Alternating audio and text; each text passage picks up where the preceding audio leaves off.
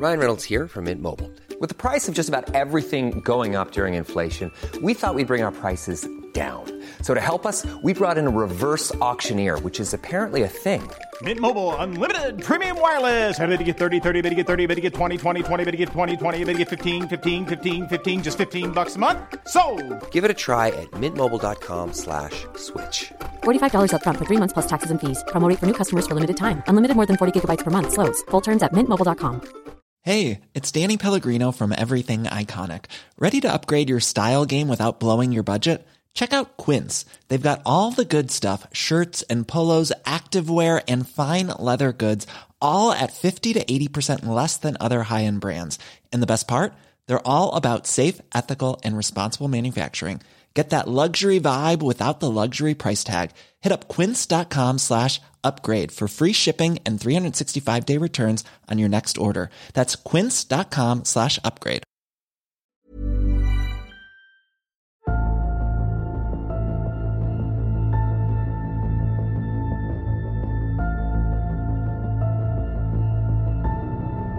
This episode contains distressing themes and is intended for mature audiences only. Listener discretion is advised. On this episode of They Walk Among America, Mary Lyons was beginning her shift at the Bank of America branch office in Maplecroft Plaza in Cheshire, Connecticut. It was the 23rd of July, 2007, a Monday, so Mary knew that it was going to be a busy day. By 9:30 a.m., there was already a line of customers ready to go about their financial transactions after the weekend. A middle-aged woman approached the counter. Mary noticed immediately that she had a terrified look in her eyes. Her face was ashen. The woman quietly told Mary that her name was Jennifer Petit and that she and her family were being held hostage at their home by two men. She needed to withdraw $15,000 to bring to the men one of whom was in her car in the parking lot, waiting for her to return. Jennifer told Mary that if police were contacted, her children and husband would be killed.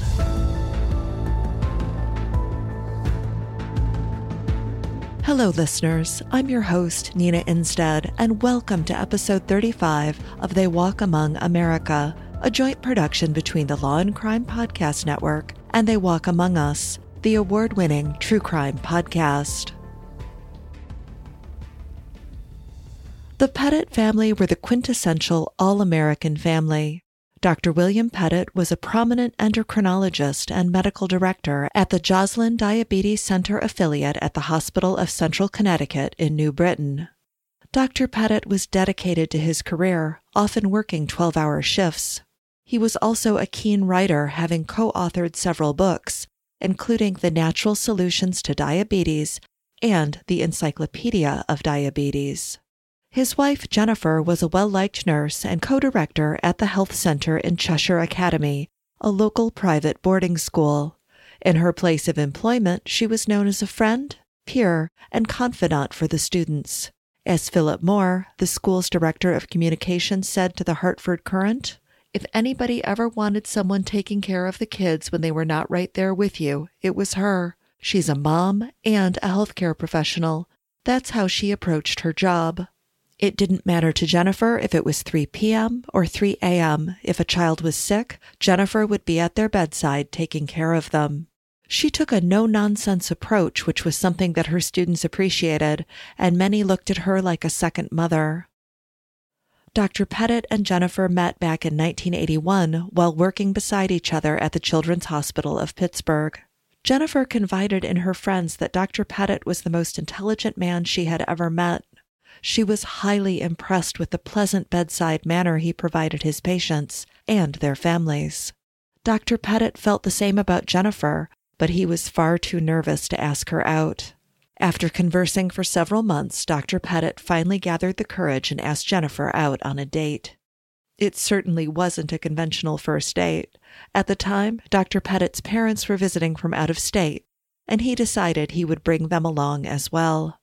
Jennifer didn't mind. In fact, she found it quite endearing. The couple were married on the 13th of April, 1984. They said I do at a historic church in Meadville, Pennsylvania. Dr. Petit's father, Richard, was a Methodist minister. He performed the wedding ceremony alongside a chaplain that the couple knew. In 1988, they moved to Cheshire, Connecticut. The town of Cheshire has a suburban and homely feel. Surrounded by picturesque heritage trails and a quaint downtown area, it looks like the kind of town one would see on a postcard. On the 15th of October, 1989, Jennifer gave birth to their first baby girl. They named her Haley Elizabeth. Six years later, Michaela Rose came along. Life for the family was good. Dr. Petit and Jennifer were raising their girls to be compassionate towards others. They wanted them to follow in their footsteps and approach life in a sensitive manner. Faith was also a significant factor in the family's lives. Sundays were spent at the United Methodist Church where Jennifer taught Sunday school, sang in the choir, and served on committees. By 2007, Haley had graduated from Miss Porter's School in Farmington, where she had been co captain of the crew team as well as a member of the cross country and basketball teams. She had also been co editor in chief of the school's Journal of Scholarly Writing. She was taking after her father in her love for writing. She also had ambitions to become a doctor, hoping to get a placement in the prestigious Dartmouth College, the same alma mater as her father. Michaela was a student at Chase Collegiate School in Waterbury, where she was a hardworking student. She made friends with ease and was a fine athlete and gifted in music. Her musical knack was something she had picked up from her mother, who played piano, guitar, and sang. Michaela had recently picked up a keen interest in the Food Network channel. She was interested in learning to cook meals for her family. A couple of years beforehand, Jennifer had been diagnosed with multiple sclerosis, and the family were all active in the Connecticut chapter of the Multiple Sclerosis Society. Haley had even formed a fundraising team which she named Haley's Hope. Over the course of eight years, the team had raised $54,000 for the cause. Michaela had ambitions to continue the legacy by adding Michaela's Miracle to the campaign. The 22nd of July, 2017, started out like any other summer day for the family.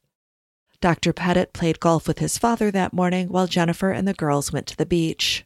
Michaela wanted to make pasta for dinner that night, so she and her mother drove to Stop and Shop to purchase ingredients. After dinner, Jennifer, Michaela, and Haley watched television before retiring to bed. Dr. Petit fell asleep on an easy chair on the sun porch. Just after 2 a.m., he abruptly woke up with an aching pain coming from his head and blood flowing down his face. He tried to move but was unable to do so. He looked down to see that his hands and ankles were bound and he was in the basement. There were two men standing in front of him, masks concealing their faces. One was holding a baseball bat while the other was holding a gun. Based on the evidence, he knew he had been knocked unconscious with the baseball bat while asleep. I wasn't sure at first if it was a dream or if I was awake, he later recollected. He was asked by the men where the safe was. He said there was no safe. The men then left Dr. Petit alone in the basement, bleeding from the head injury. Upstairs, Jennifer and Michaela were fast asleep in the master bedroom. They were abruptly awoken by the two men, who ordered them to lie on their stomachs while bound with rope. The unknown men then went into Haley's bedroom and did the same to her. Back in the master bedroom, the men explained they were there to rob them. With the family immobilized, the two men began to rummage around the home in search of money. They were unsatisfied with the lack of money, but as they continued searching, they found a check register with $40,000 in it. The men came up with an idea. Jennifer was going to go to the bank when it opened and lift out thousands of dollars for them. When 9 a.m. rolled around, one of the men forced Jennifer into the car and drove her to the bank, where she withdrew $15,000 and explained what had happened to the bank teller back at the home. She said the men had threatened that if the police were contacted, they would be killed. As Jennifer left the bank, the teller called 911. We have a lady who says that her husband and children are being held at their house. The people are in a car outside the bank. She is getting $15,000. to bring out to them. If the police are told, they will kill the children and the husband. She says they are being very nice, and they told us they wouldn't hurt anybody. Back at the home, Jennifer was tied up once more. Down in the basement, Dr. Petit was still drowsy from the attack, fading in and out of consciousness when he heard one of the men upstairs state, Don't worry, it's going to be all over in a couple of minutes. He got a dose of adrenaline, knowing all too well what those words most likely meant. His skull was cracked open, but he managed to wriggle his hands free. With his legs still bound, he was able to hop up the basement steps that led outside. By this point, police arrived on the scene, setting up a perimeter. Dr. Petit was unaware, so he crawled over to his neighbor's house and raised the alarm. What's your emergency? Are you police? Yes. I got Bill Petit here who's hurt, my neighbor. Okay. All right, you Get got- in the house. You two get in the house. Get in the house. You got the I need a one-on-one here now. Now. Police came to the neighbor's home and asked if anybody was still inside the house. All Dr. Petit could say was, The girls. Glancing back towards his home, he could see flames and smoke billowing from the windows. His family was still inside. As Dr. Petit was making his escape, so were the two intruders. Upon exiting the home with their loot and cash, they jumped into the Petit's Chrysler Pacifica parked in the driveway. They rammed into a police cruiser that had attempted to cut them off and sped off across the front lawn. From there, they drove west on Sorghum toward a police roadblock that had been set up. They only got some 500 feet away before hurling into two police cruisers positioned in the middle of the roadblock. The Chrysler Pacifica rolled 30 feet before coming to a halt on a nearby lawn. With their weapons drawn, police surrounded the car and ordered the two men to surrender. They slowly exited the car with their hands above their heads. They were swarmed by the police officers and arrested. Nearby, the Petit household continued to burn. Down at the police station, the two suspects were identified as 26 year old Joshua Komisarjevsky and 44 year old Stephen Hayes. Komisarjevsky was born on the 10th of August, 1980, to a teenage mother and an older father. The inexperienced couple were not prepared for the responsibility of a baby and placed him up for adoption. They knew that a newborn would stand a much better chance at adoption than an older child. And Komisarjevsky wasn't waiting long for a new family. At just two weeks old, he was adopted by Ben and Jude. The couple had been trying to conceive for years, but due to infertility problems, they were met with heartbreak each month. Ben and Jude referred to Komisarjevsky as a miracle. They had tried so hard to have a baby of their own, and now they were blessed with a newborn they could raise to be their own. The small family lived in a converted barn in Cheshire. Ben provided for the family, working as an electrician, and Jude was a stay at home mother. A couple of years later, Ben and Jude wanted to add to their family. They fostered a teenage boy, Scott, who had intellectual disabilities. Komisarjevsky was just four years old when he began being molested by the older boy. Scott also physically abused Komisarjevsky, frequently burning him with cigarettes. The sexual abuse went on for around two years. During that time, Ben and Jude gave birth to a baby, a little girl called Naomi. She too became a victim of Scott. When the abuse was finally uncovered, Komisarjevsky and Naomi never received any counseling or therapy to help them through the traumatic ordeal. The family was deeply religious. They opposed counseling, therapy, and medications, and instead looked toward their faith for help. As Jude said, psychologists were instruments of the devil. Jude and Ben also strongly believed that homosexuality was an abomination. In this environment, Komisarjevsky grew up thinking of himself as sinful. Scott was removed from the home, while Komisarjevsky and Naomi were removed from public school and homeschooled according to religious precepts. As can often be a recurring theme in child abuse, the abused became the abuser. While growing up, Komisarjevsky had been overly protective of his younger sister. He soon began to sexually abuse her, copying what his older brother had done to him. When Naomi was nine years old, she confided in her parents about the sexual abuse. Once again, instead of seeking help for their children, Ben and Jude simply moved Naomi's bedroom downstairs, away from Komisarjevsky's bedroom. They also forbid the brother and sister from ever being alone together. Following this, Komisarjevsky began to change. Gone was the little boy who enjoyed playing in the woods with friends and riding his bicycle. And in his place was a little boy who instead took pleasure in peeking into the girls' changing rooms at school, peeping through the neighbors' windows, and stealing underwear from clotheslines. Komisarjevsky's behavior began to deteriorate even further when, at 12 years old, he suffered a concussion during a car accident. He confided to his mother that he had begun seeing and hearing demons in his bedroom late at night, an experience which left him traumatized. Then, when Komisarjevsky was 14 years old, his grandfather, John Chamberlain, passed away. His death left Komisarjevsky bereft, and he struggled with the unfamiliar emotions that come with the death of a loved one. His grandfather had been sick for some time. Komisarjevsky had liked to visit him daily and read to him, one day, his parents decided that he needed a break from the melancholy of the visits, so Ben took his son to a football game. It was during this football game that his grandfather passed away. Komisarjevsky felt a tremendous amount of guilt not being by his grandfather's side as he took his last breath.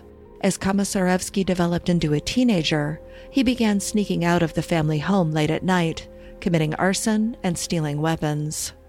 In 1995, when Komisarjevsky was 15 years old, his parents called the police to share their fear that he was being lured into a satanic cult.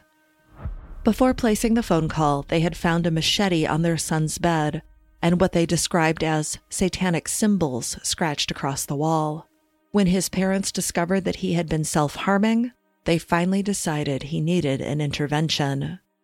He was admitted to Elmcrest Mental Health Facility but Ben and Jude opted out of telling the doctors about the sexual abuse that had been inflicted on him as a child, as well as about the sexual abuse he had inflicted on his sister. Doctors at Elmcrest Mental Health Facility suggested that he be prescribed the antipsychotic drug Thorazine, but his parents refused and removed their son from the hospital. In an attempt to get their son away from the dark influences that were corrupting him, the family moved from Connecticut to New Hampshire.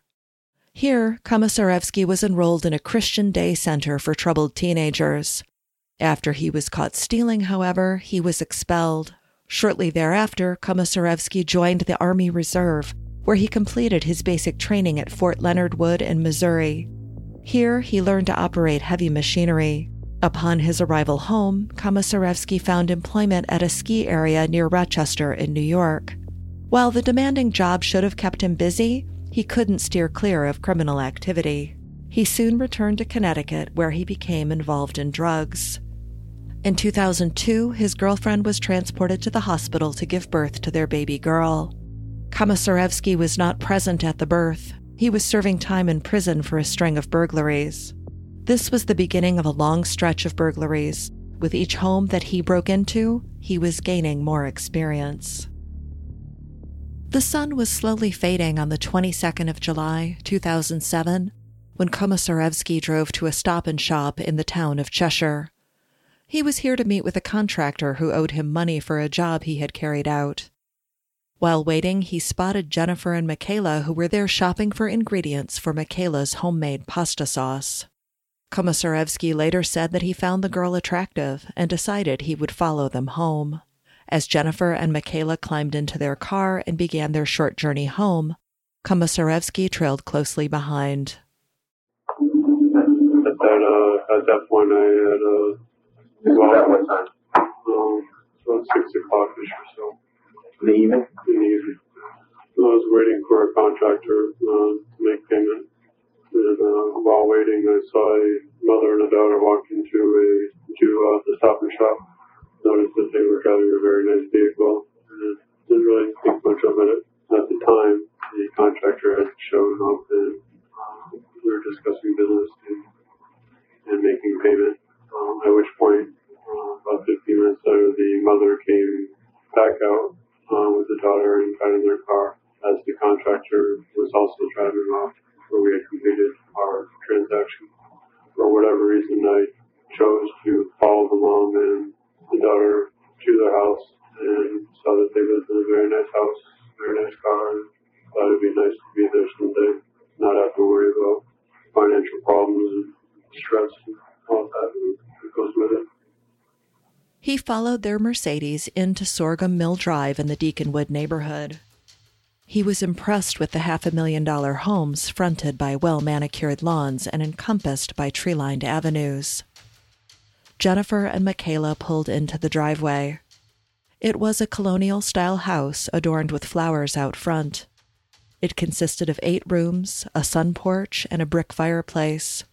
In the back garden, there was a basketball hoop and a trampoline. As Komisarjevsky watched the mother and daughter enter the home, he felt a wave of jealousy overcome him. The Petit family were wholesome American perfection, and Komisarjevsky wanted what they had.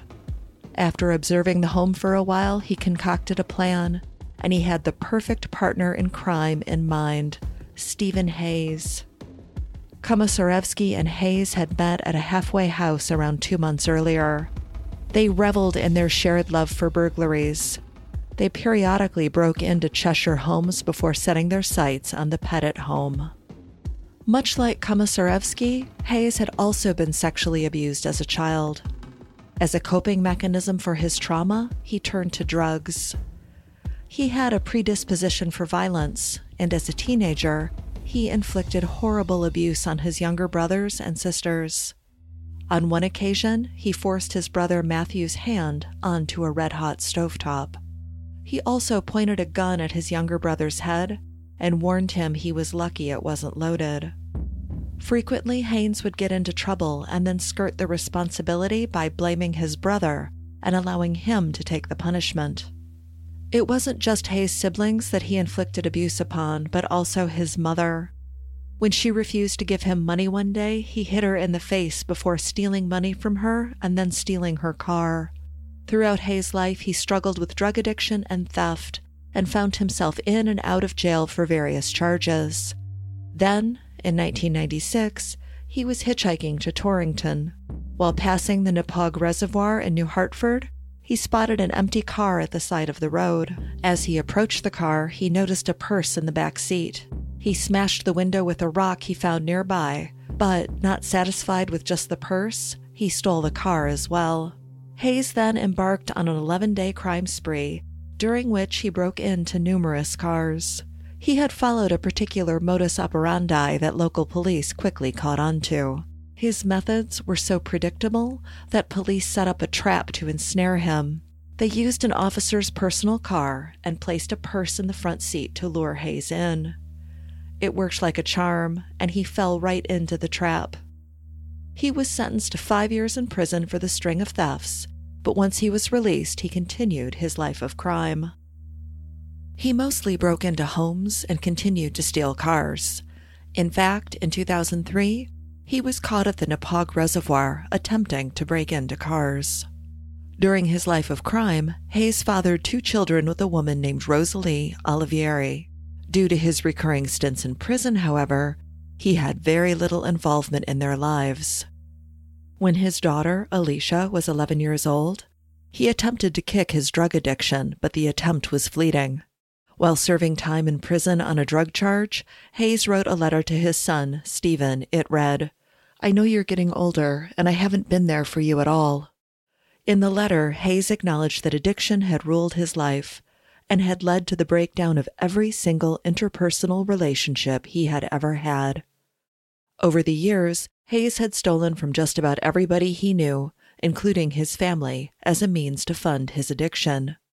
In the days before Komisarjevsky approached Hayes with the idea to break into the Petit family home, Hayes had been kicked out of his mother's house. He had no money, no home, and no car. His life was again beginning to unravel, and he went on a drug binge. The combination of Komisarjevsky and Hayes was a tumultuous one. Between the two men, they had 38 felony convictions. These crimes, however, were not considered violent, so they were never handed a sentence that was strict enough. They would serve their sentence and then be paroled by a small administrative panel, which did not interview parolees or obtain psychological analysis. Once out of prison, they continued to go astray. Komisarjevsky and Hayes were like children at Christmas as they texted about their disturbing plan for that night. Hayes texted, I'm chomping at the bit to get started. I need a margarita soon. Komisarjevsky replied, I'm putting the kid to bed. Hold your horses. At around 9 p.m. that night, Komisarjevsky picked up Hayes in his mother's car. They drove to a bar in Cheshire where they had a beer and a shot. Each drink only intensified their excitement. From the bar, they drove around aimlessly before pulling up outside the Petit home at about 2 a.m. It was a dark night, but the street was well illuminated by the streetlights. They wore dark hooded sweatshirts and masks as they slowly approached the house. Komisarjevsky was armed with a baseball bat, while Hayes carried a BB gun. Okay. So now you, you approach the house. No other weapons? No other weapons, no. no. We approached the house and uh, went around back to see who was, if there any lights on or if anyone was awake. At which point we noticed that the father was uh, sleeping downstairs um, in the sunroom. Which is where? In front of the house, side? It's, it's in the, the back of the house. Okay. Um, we continued to, to do a walk around the house, checking windows and doors, uh, all of which were uh, locked. Uh, until uh, we came to the Doppel door, the back rear of the house. Um, that went down to the basement, which was unlocked. They gained entry via the basement door. They slowly crept up the stairs to find an unlocked basement door leading into the home. Cheshire had a reputation as a safe community, so this wasn't a surprise to either man. The first person they encountered was Dr. Petit, fast asleep on the sun porch. Komisarjevsky snuck up on him. He stood around a foot away, lifting up the baseball bat over his head and bringing it crashing down on Dr. Petit's head. Did you strike him? That's it. Okay. And I have tell us where and how many times you struck this man? Uh, I hit him in the head with a baseball bat. He let out this, this unearthly scream. I couldn't take the scream. I, I've never hit anybody in the head with, you with, with anything.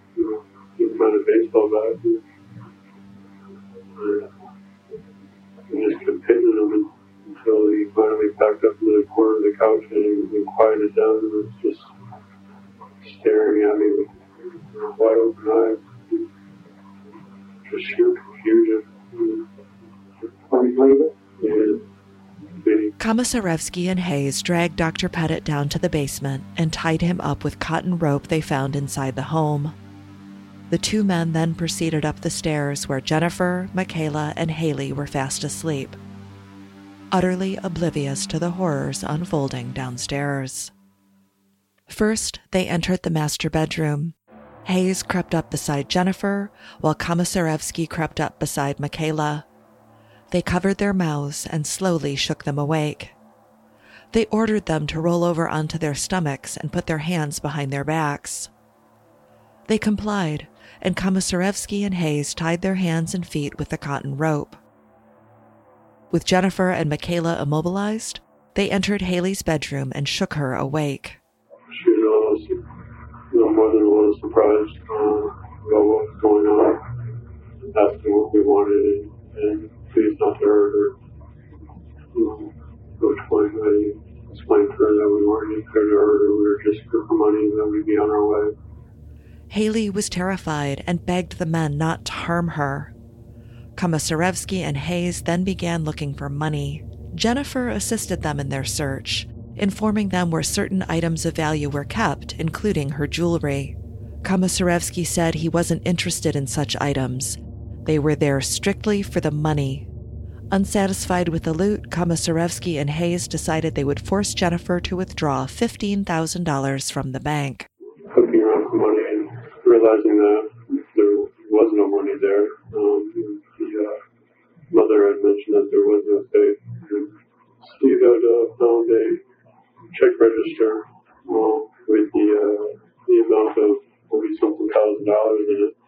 And uh, we discussed the possibility of possibly sending the mother down to the bank to retrieve a uh, some amount of fifteen thousand dollars. Um, we didn't want to withdraw the full amount of forty thousand dollars in fear of raising some kind of red flag with the bank the mother agreed.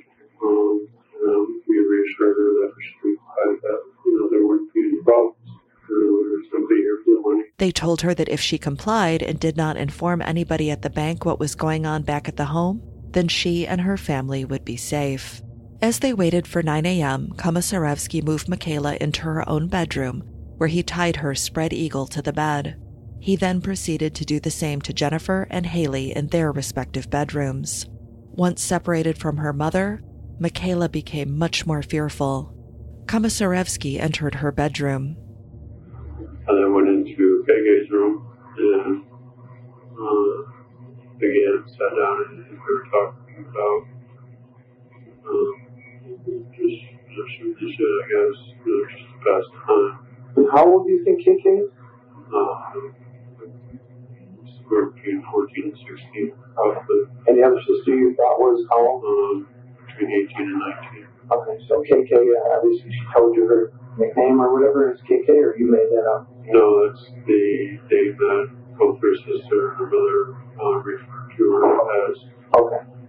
So you're talking to KK about just general things. uh, school and summer plans and stuff like that, or what her summer plans are. Obviously not mine. you know. He offered her a glass of water and then chatted about music. Komisarjevsky and Hayes decided they would wait out the night. In the morning, they were going to drive Jennifer to a local bank where she could lift out $15,000. The two men had already decided how the ordeal was going to end. At around 8 a.m., Hayes drove to a nearby BP gas station with plastic containers he had found in the family's garage. At the gas station, he filled up these plastic containers with gasoline. While Hayes was at the gas station, Komisarjevsky entered Michaela's bedroom.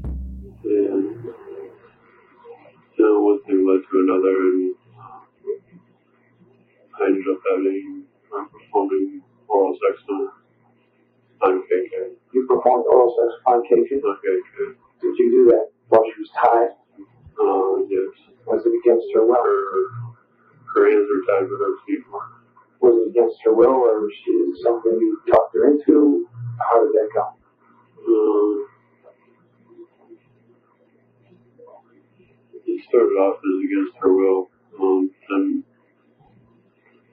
like she wasn't like resisting or anything, so I just kept doing it. She was bound on her bed as Komisarjevsky sexually assaulted her and took explicit photographs with his cell phone. He then asked Michaela to have a shower and change into fresh clothing. When Hayes returned with the gasoline, they waited until 9 a.m. Hayes bundled Jennifer into the car and drove her to the Bank of America branch office in Maplecroft Plaza. He pulled up outside, making sure to strategically angle the car so that he could see inside the bank. He warned Jennifer not to do anything stupid, that her life and the lives of her family were at stake.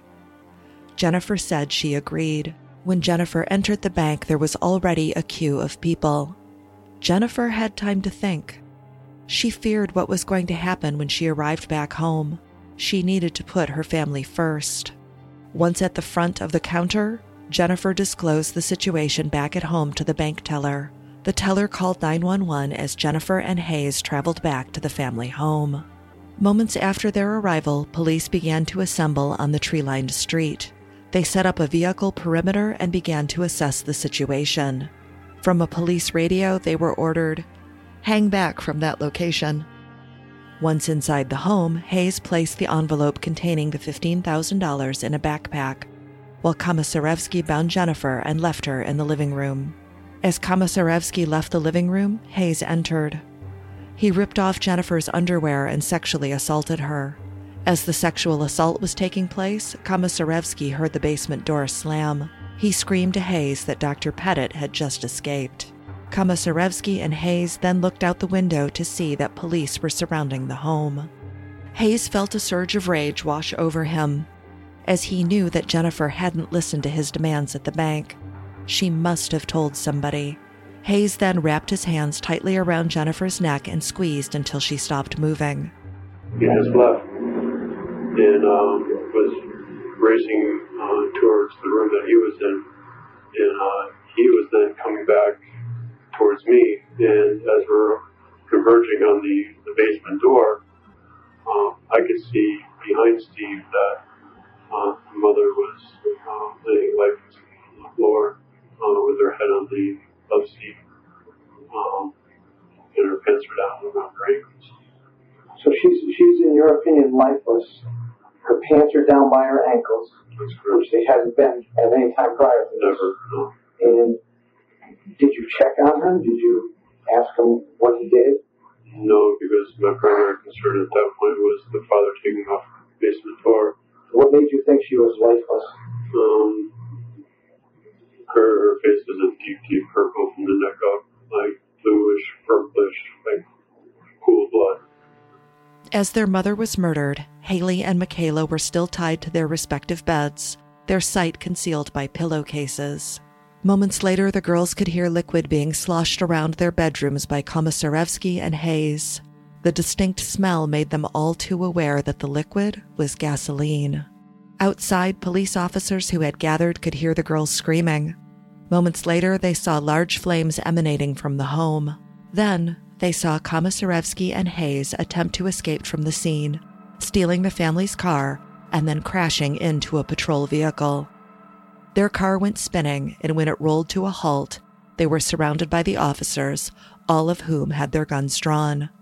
They were arrested without incident. Meanwhile, police officers tried to enter the Petit home, searching for Jennifer, Michaela, and Haley. They were beaten back by the intense smoke and flames. When they opened the front door, the introduction of oxygen only made the fire worse. When the inferno was finally extinguished, police officers entered the home. They knew it was unlikely that anyone was going to be found alive. The fire damage to the home was extensive, particularly to one side of the house. Upon entering, they proceeded upstairs. They found the lifeless body of Haley at the top of the staircase. She had managed to free herself from the binds securing her to her bed and had desperately attempted to escape the blaze. There was extensive fire damage to her body, indicating that she was on fire either before or after death. Her clothing smelt of gasoline. Her cause of death was smoke inhalation, and it was determined that it had taken two minutes to several minutes for her to die. The officers continued in their sweep. In Michaela's bedroom, they found her still bound to her bed. Her bedroom was furthest away from the origin of the fire, and it wasn't as damaged as the rest of the home. As they approached Michaela, they hoped that she was still clinging to life. When they got closer, however, they realized that she wasn't. Her body was limp. She had died of smoke inhalation. Much like Haley, her clothing also smelt of gasoline. In the living room, they found the deceased body of Jennifer. She was burned beyond recognition, but her ultimate cause of death was strangulation. Gasoline had also been poured over her body, feeding the flames.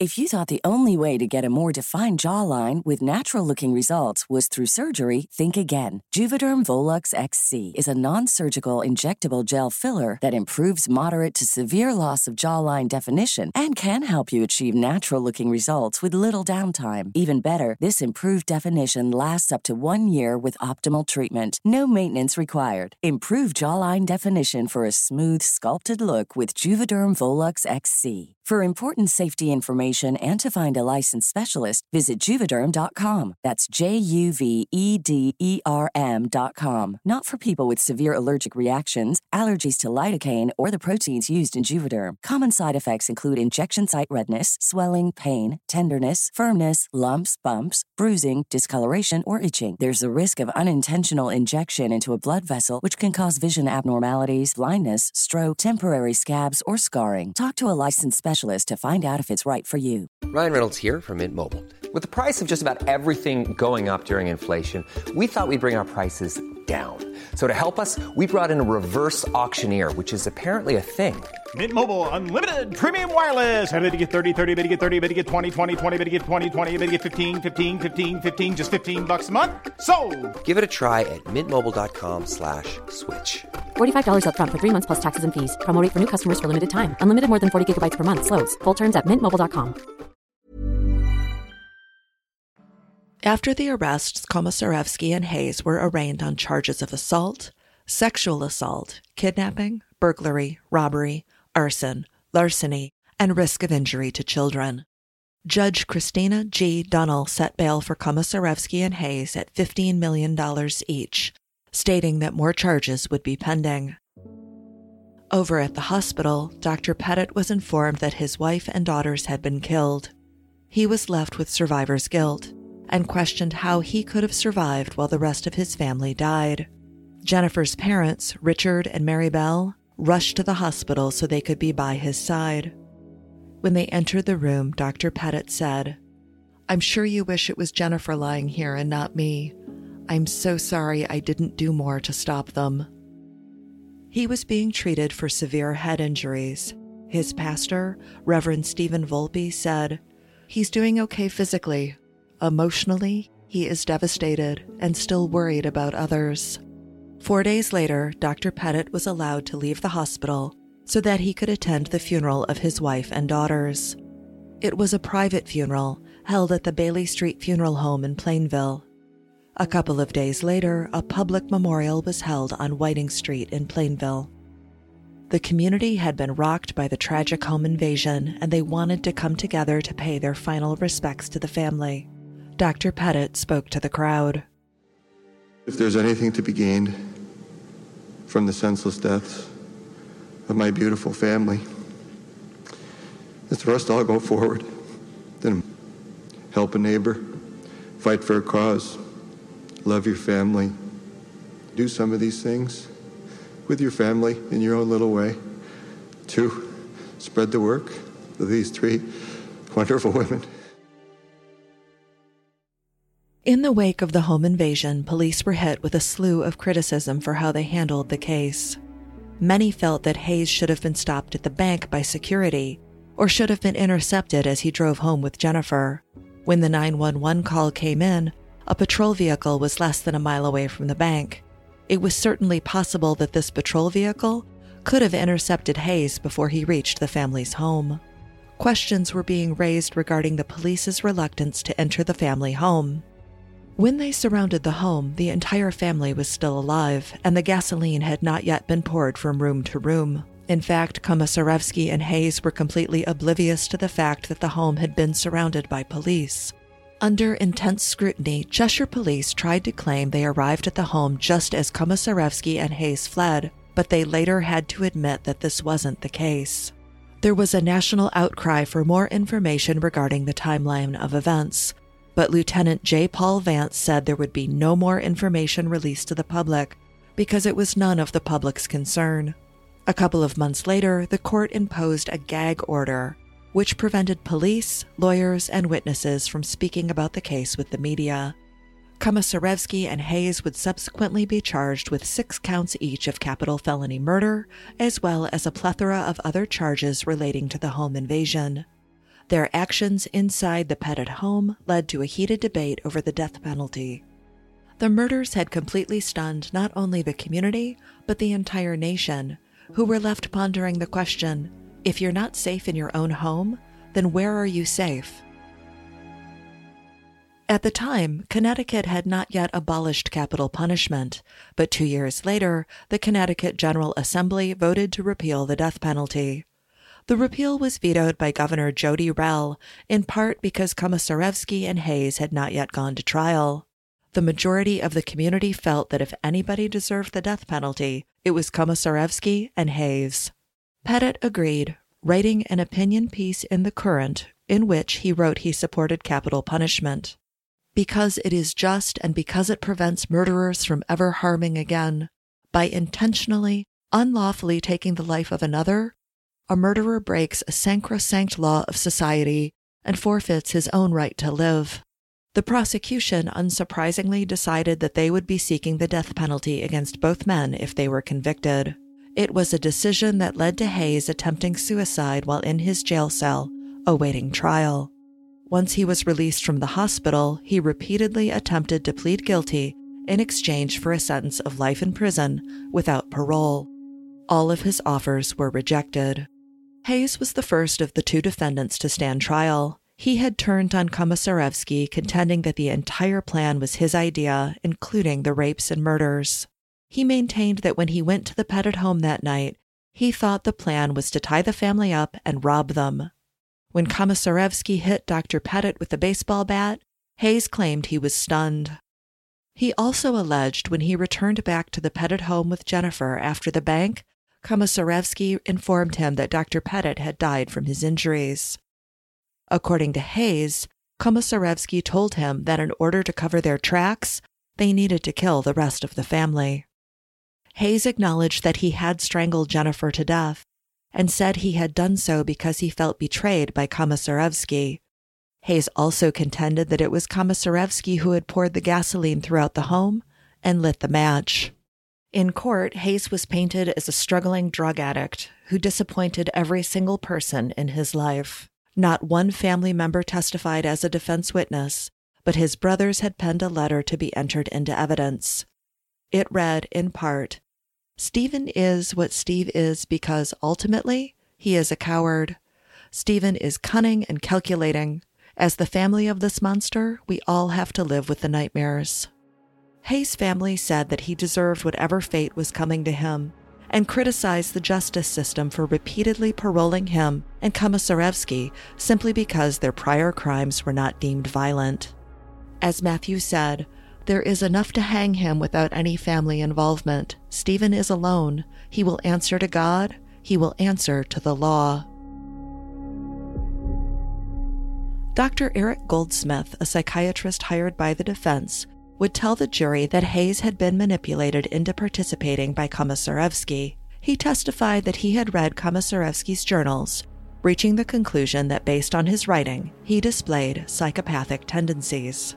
He believed that Komisarjevsky derived pleasure when recounting the home invasion, while on the other hand, Hayes expressed remorse as indicated by his suicide attempt. On the 5th of October, 2010, Stephen Hayes was found guilty on 16 of 17 counts, including three counts of murder, six counts of capital felony, the sexual assault of Jennifer, four counts of first degree kidnapping, third degree burglary, and the baseball bat assault on Dr. Petit. The state had not proved beyond a reasonable doubt that Hayes had intended to kill Haley and Michaela, and he was acquitted of the arson charge. As the verdict was read aloud, Hayes stared at the floor, not raising his head once. Outside of court, Dr. Petit said he believed that Jennifer, Haley, and Michaela were looking down on him, giving him the strength to endure the trial. He said, We did our best to keep our faith in God that justice would be served. There is some relief, but my family is still gone. It doesn't bring them back. It doesn't bring back the home that we had, but certainly a guilty verdict is a much better sense of relief than a verdict of not guilty. The penalty phase was scheduled for the following week. Dr. Petit considered presenting a victim impact statement but opted against it. As he said, Although I believe it is my constitutional right to do so, I have regretfully decided after a great deal of thought and research not to request at the present time that I be permitted to present a formal victim impact statement at the upcoming capital sentencing trial of Stephen Hayes. Jurors decided that Hayes needed to die for his actions, and they sent him directly to death row. Komisarjevsky's trial was to follow in September of 2011. Komisarjevsky attempted to place the blame directly on his co defendant. Throughout both trials, Dr. Petit remained composed despite the horrific testimony and evidence. During Komisarjevsky's trial, his sister, Naomi, told the courtroom how he did not like Dr. Petit because he felt as though he had not done enough to save the lives of his family. The critical piece of evidence presented by the prosecution was Komisarjevsky's videotaped confession, during which he admitted to everything, including the sexual assault on Michaela. Do you know where you are right now? The Cheshire Police Department. Do you know why you're here? uh, for a uh, home invasion gone terribly wrong. Okay. Throughout the confession, Komisarjevsky had the audacity to call Michaela by her nickname, KK. During his confession, he said it was Hayes' idea to purchase the gasoline. He stated, um, and I was surprised um, that gasoline was even a factor in what was going on here. We were just supposed to get the money and get out, and he was going on and on and on about DNA, and even a drop of sweat or uh, a hair falling off your head is enough to put us in jail because they have our DNA on record. Komisarjevsky also claimed it was Hayes' idea to kill the family, not his. Komisarjevsky was found guilty of 17 charges, including three counts of murder, four counts of kidnapping, and charges of burglary, arson, and assault. During the sentencing phase, the defense attempted to save Komisarjevsky's life by portraying him as a man damaged by childhood sexual abuse and a man marred by mental health issues and a strict religious upbringing. His defense attorney, Jeremiah Donovan, said that his client was doomed from birth and cited two statutory mitigating factors that Komisarjevsky's mental capacity was so impaired that he could not conform his behavior to the law and that his role in the murders was relatively minor compared to that of Hayes. The defense team's attempt failed, and the jury sentenced Komisarjevsky to death. He joined the 10 other men, including Hayes, that called Connecticut's death row home.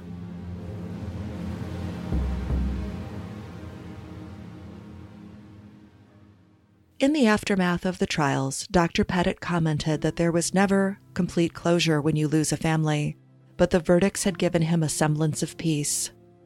He said that he was looking forward to getting back to some sort of a normal life, adding that it was an enticing prospect.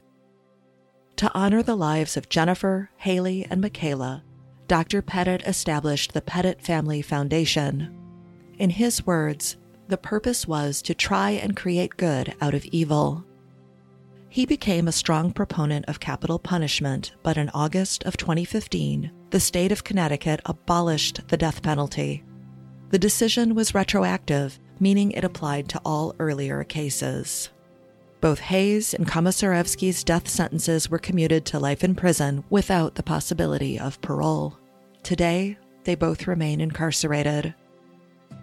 Dr. Petit eventually found love again, and in November 2016, he was elected to the State House of Representatives. The home where Jennifer, Haley, and Michaela lost their lives was razed to the ground. In its place, a memorial garden was planted. The place that had once stood as a reminder of death and destruction now stands as a reminder of life, that even in the face of tragedy, something positive can grow. The brutality and random nature of the Cheshire murders, as the case became known, completely upended notions of suburban security. Before the home invasion murders, Cheshire had only had three murders in the past 10 years, but none of them were nearly as brutal. While over two decades have now passed, the after effects of the deadly home invasion still linger in the bedroom town of Cheshire. The tragic case struck right to the core of a collective fear a fear that motivates people to double check their doors at night and to buy security systems. But still, once in a while, evil does indeed come walking right through an unlocked door, completely violating a family's sense of security, community, and justice. This episode was researched and written by Emily G. Thompson, editing and scoring by Kory Hilpmann, script editing, additional writing, and production direction by Rosanna and Benjamin Fitton. For more on our series and notes on this episode, please visit theywalkamonguspodcast.com. And for more on the Law and Crime Podcast Network, please visit lawandcrime.com slash podcasts. This has been They Walk Among America. We will be back next week with a new episode. Thank you for listening, and please be safe. Bye.